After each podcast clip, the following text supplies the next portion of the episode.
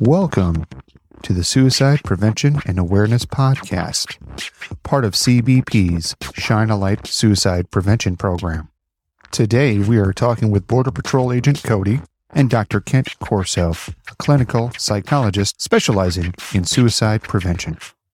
In this episode, Agent Cody discusses an incident that happened on the job that led to thoughts of suicide.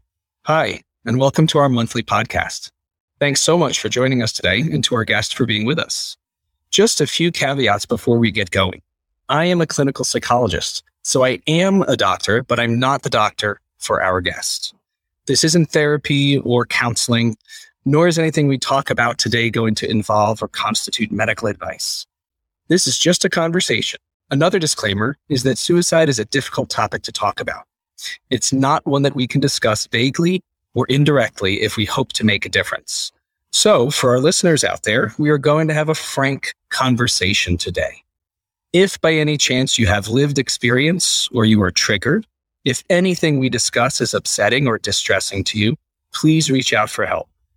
Reach out to those who care for you and love you, and reach out to those who you love. If you're a CBP employee or family member and you need help, you can always contact a peer support member, chaplain, or veteran support member. Or you can reach out to our employee assistance program. If you are not a CBP employee, you can always call 1 800 273 8255, which is the National Suicide Lifeline. This month, our suicide prevention podcast is focused on the topic of loss. Since we are coming up to the holidays, it's a time of year that while many people celebrate, other people struggle. And that struggle may be personal loss or it may be loss they've experienced in the workplace. We've got Cody with us today who's talking to us about his experiences with loss. I met Cody when I was doing some suicide prevention briefings at musters in the field. So thanks for being with us today, Cody. Oh, thank you for having me. Why don't we begin by just sharing some of the things you shared with me about your experience with loss in the field and how you think that pertains to suicide and suicide prevention. Sure. So, uh, it was a couple months back now. I was at work. We got a call over the radio about a vehicle accident. So myself and uh, you know, pretty much as many agents that, that were available started rolling towards this accident. And we could hear over the radio that it, it sounded like it was pretty bad. When we got there, it wound up being a mass casualty. At least 30 some odd people in this van that was going about 100 miles an hour and uh, lost control. There was quite a few dead on scene, quite a few that, while we were treating them, that didn't make it. And you know, we've seen a lot of death this year. I mean, this the summers in South Texas, they're they're brutal. So we had seen, you know, almost on a daily basis, we were recovering dead bodies uh, from the brush.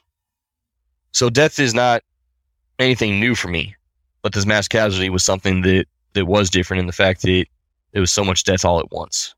So it sounds like what you're saying is, although you might see death every day or every week, and sometimes it's it's a decomposed body or partially decomposed body that maybe it's been there for weeks or months. This was a little different because it was all at once, and it also sounds like one thing that made it different was it was immediate. It had it was very recent. Am I understanding you? Yes. Yes. Okay. So had that affect you differently? What was different about it? So with uh I mean, I know we had talked before, you know, with the the culture of the Border Patrol. Whenever someone asks, "Hey, you want peer support?" or "Hey, do you want this resource?" It's usually, "No, I'm good to go." And with all the different uh, experiences I've had, that's always been the case. Uh, but with this one, as soon as I got in my vehicle and went to go leave the scene, I broke down. Yeah, you know, I was crying. I couldn't stop. It almost felt like it was just a completely new experience. I mean, it's it's hard to describe. Kind of overwhelming overwhelming, yes, and like an overwhelming feeling of loss. Like I didn't know these people. I didn't. I have no relationship to them whatsoever. But there was definitely that overwhelming feeling of loss. How'd you handle it? Well, at that time, it, I was struggling to even figure out how I was going to handle it because that's when I realized, you know, this is not something that I'm going to be able to tackle on my own. This isn't something that I can just bury down and lock it down. You know, I'm going to need help. So initially, you know, I got into a there was a ranch gate not too far from where the accident was, and I pulled in there just so I wasn't driving, you know, the way I was feeling. Called my dad, you know, told him I loved him, mm-hmm. and you know he could tell right away that something was wrong. He asked me what happened. I was trying to describe what had happened as best I could. He was like, "Well, are you going to get help?" I'm like, "Well, that's what I'm trying to work on right now."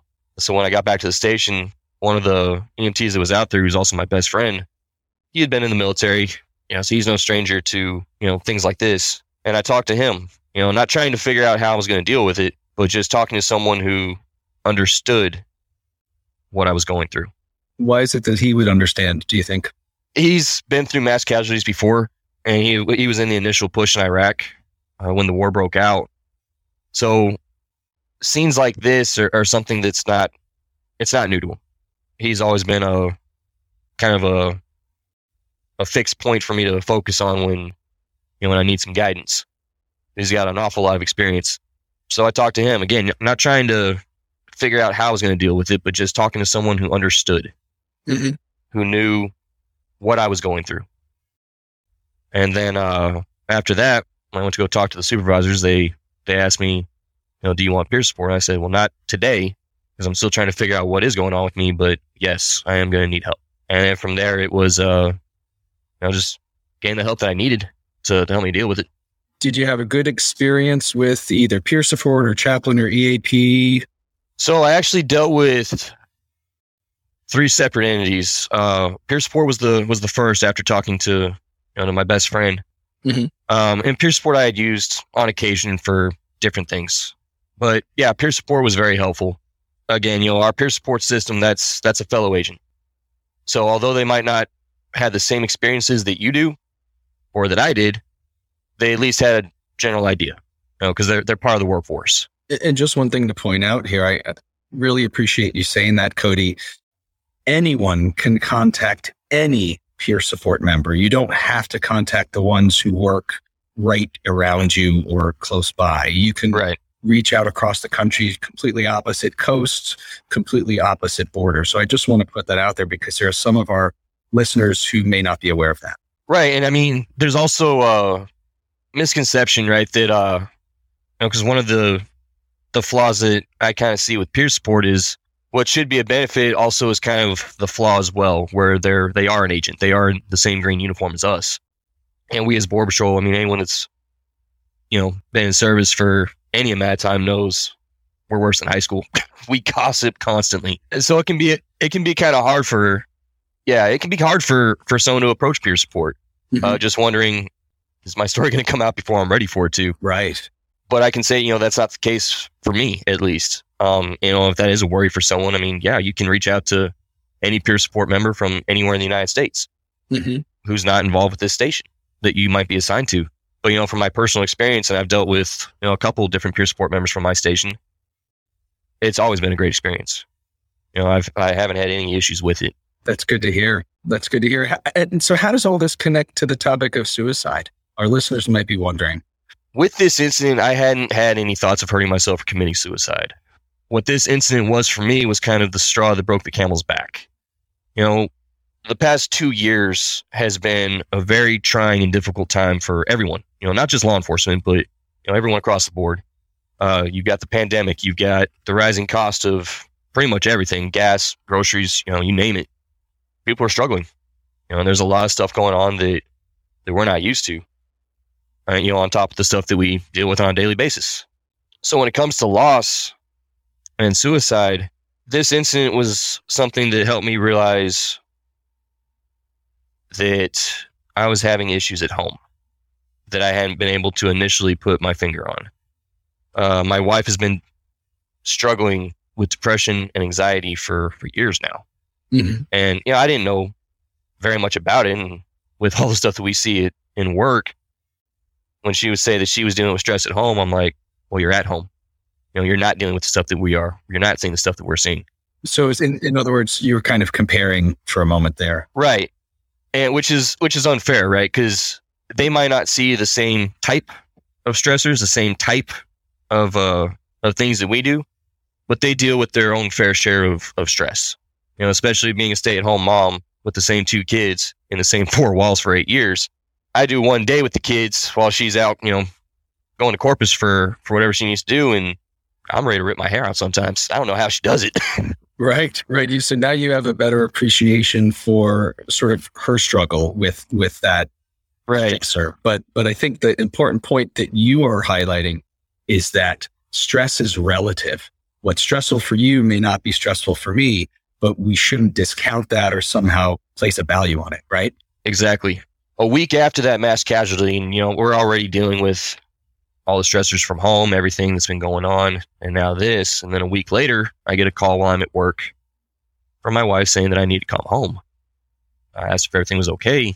She said, No, I'm not in a good place right now. I was like, Oh boy. So cleared out, got home, and I find her in bed. You know, I, I stir her just to see if she's awake, and she's babbling almost incoherently. Uh, she kept saying, I need to find peace, but I can't find peace.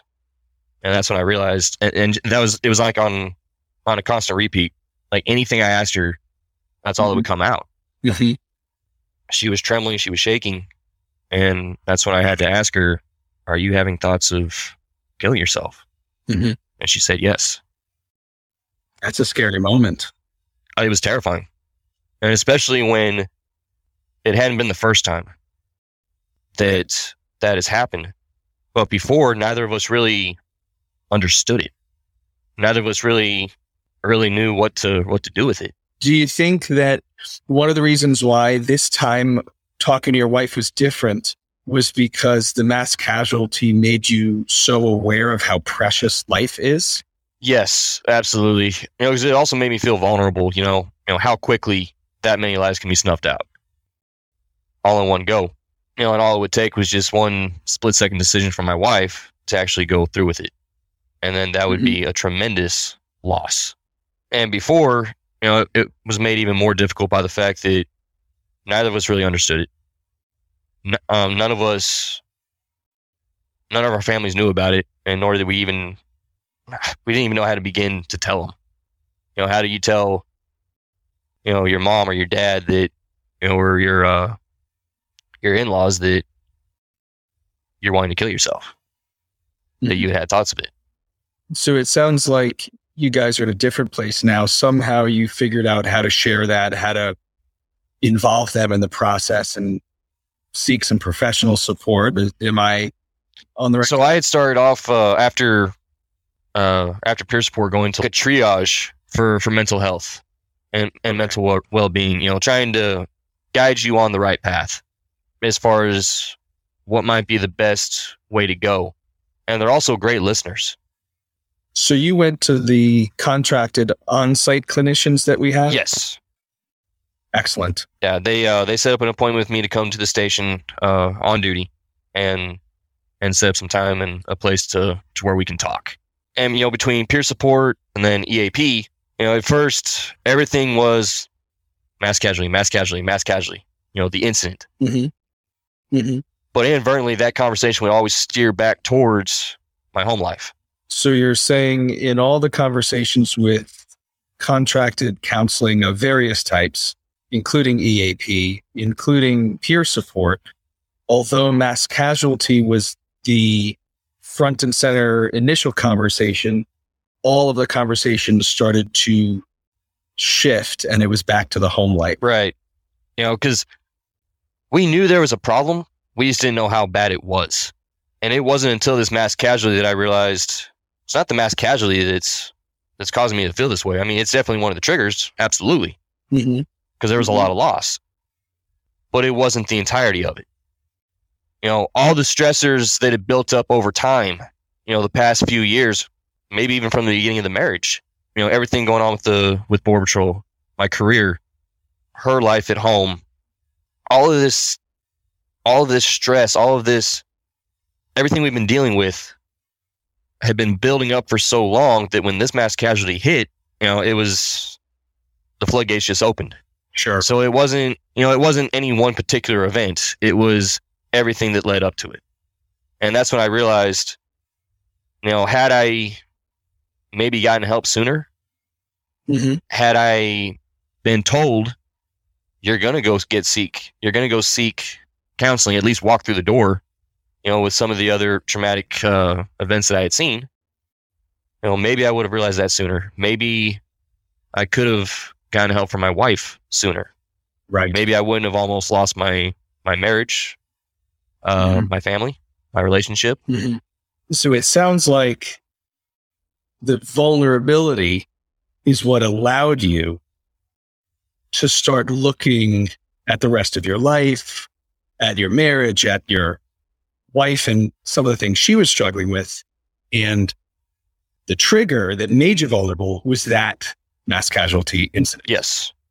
So I don't think that's very different than what most people experience in life, whether it's a mass casualty, whether it's the death of a parent. And certainly those are the common losses that people will experience around the holidays. Maybe it's a divorce, maybe it's the loss of a child, loss of a parent, another loved one, a friend.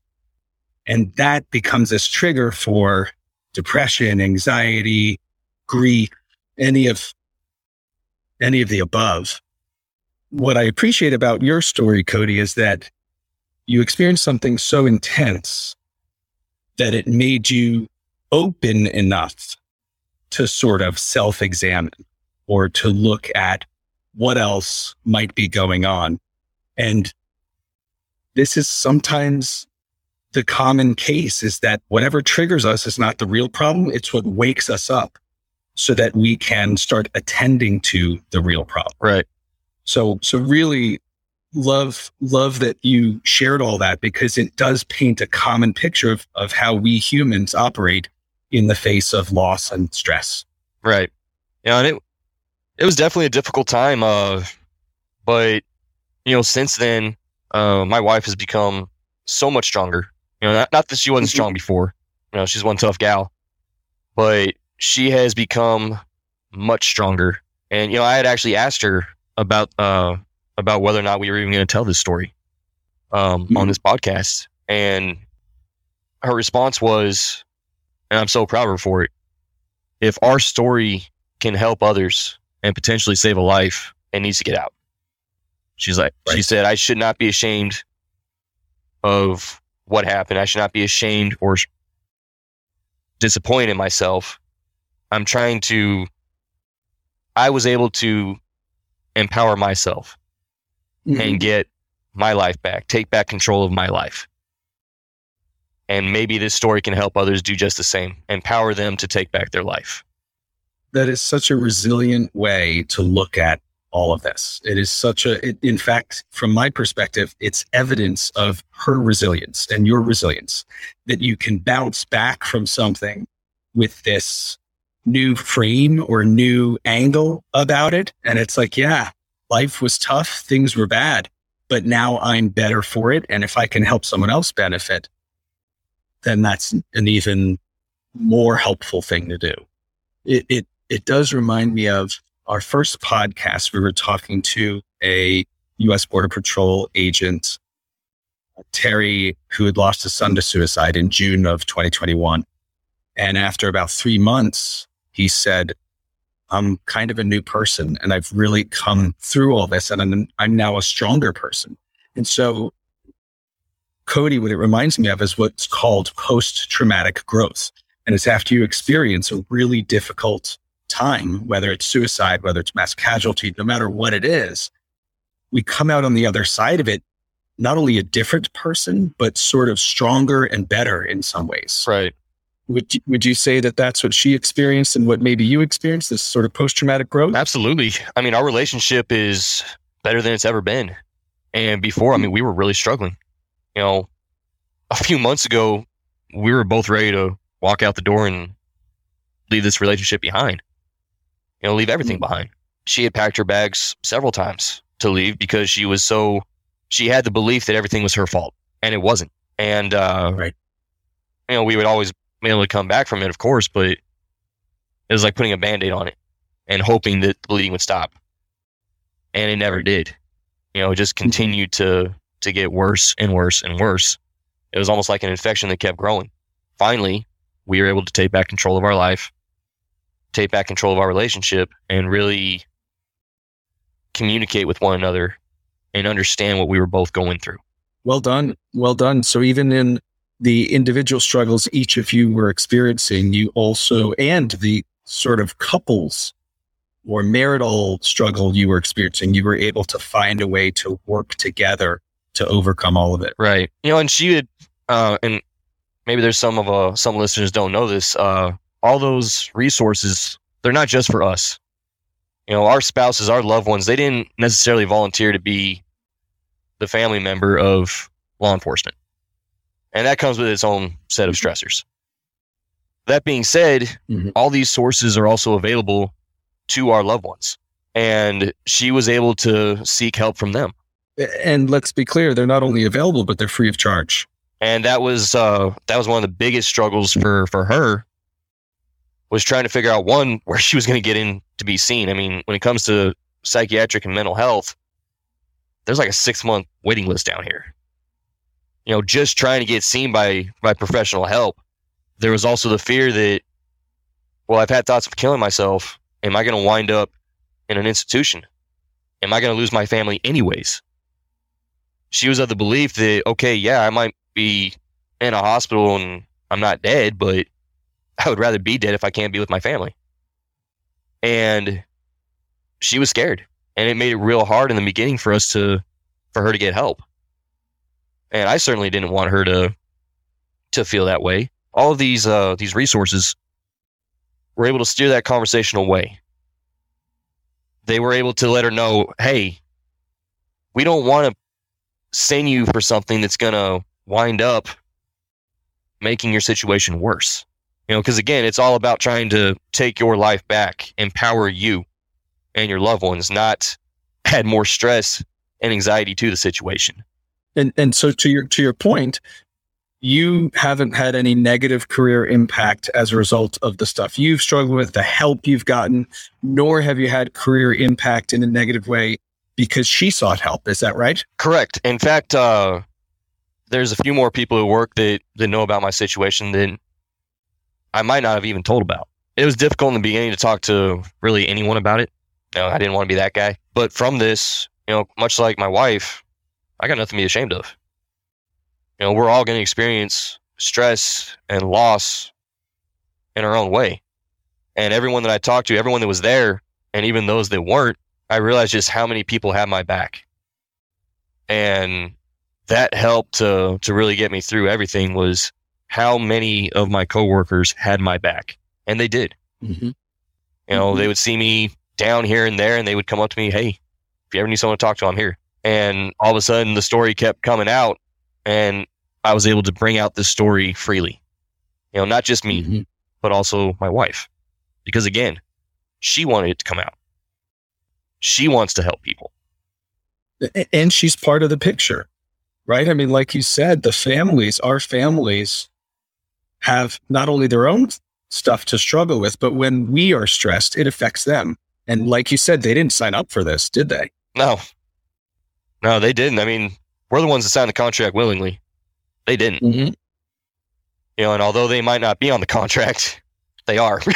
right. They they signed a different contract. It has to do with uh, maybe a band around their their ring finger, right? You know, God bless my wife. I mean, she's I am not the easiest guy to to get along with or be married to, and I know that. And she has done a she's an incredible woman, and I'm so proud of everything that she's been able to to accomplish and how she was able to to finally get through this. You know, how we were able to to prevent something majorly traumatic from from ever happening. That's you're you're, you're fortunate. Well, in our last moment or so, this is all about loss. This is about resilience. This is about seeking help and what that's all about. Certainly as it pertains to suicide, but also just as it relates to life in general. So we are heading into the holidays. That is a time of year that many people struggle. And one or two tips that I would offer, again, this is not medical advice. This is just good self care is to reach out to those who love you, friends, family, just as Cody mentioned, coworkers, and try to stay in the same routines that you typically have throughout the year, whether it's exercise, physical activity, nutrition. If you like alcohol, great but don't overdo it during the holidays and certainly don't use it as the way to manage the feelings. That's not helpful. If you're spiritual, turn to your spirituality, engage your spirituality, whatever that looks like for your faith, whether it's organized religion or not. But please know that there are free resources available to you and your family. And especially during these times, we, as the clinical side of the house, we know to expect uh, more phone calls this time of year. So it's not like you're going to be burdening the system or, or putting anybody out. So thanks again, Cody. Really appreciate your story. Thank you. This is part of our ongoing podcast series for suicide prevention and awareness. If you see someone struggling, say something. Asking them about suicidal thoughts may feel awkward, but you can help reduce suicide risk at home and in the workplace by tolerating that awkwardness. Simply ask, How can I help? And then just listen to the person. Make sure you ask them if they're thinking of ending their life. It really does make a difference. Thank you again to our guests. I really appreciate you. And thanks to our listeners for tuning in. We'll speak to you again on our next episode.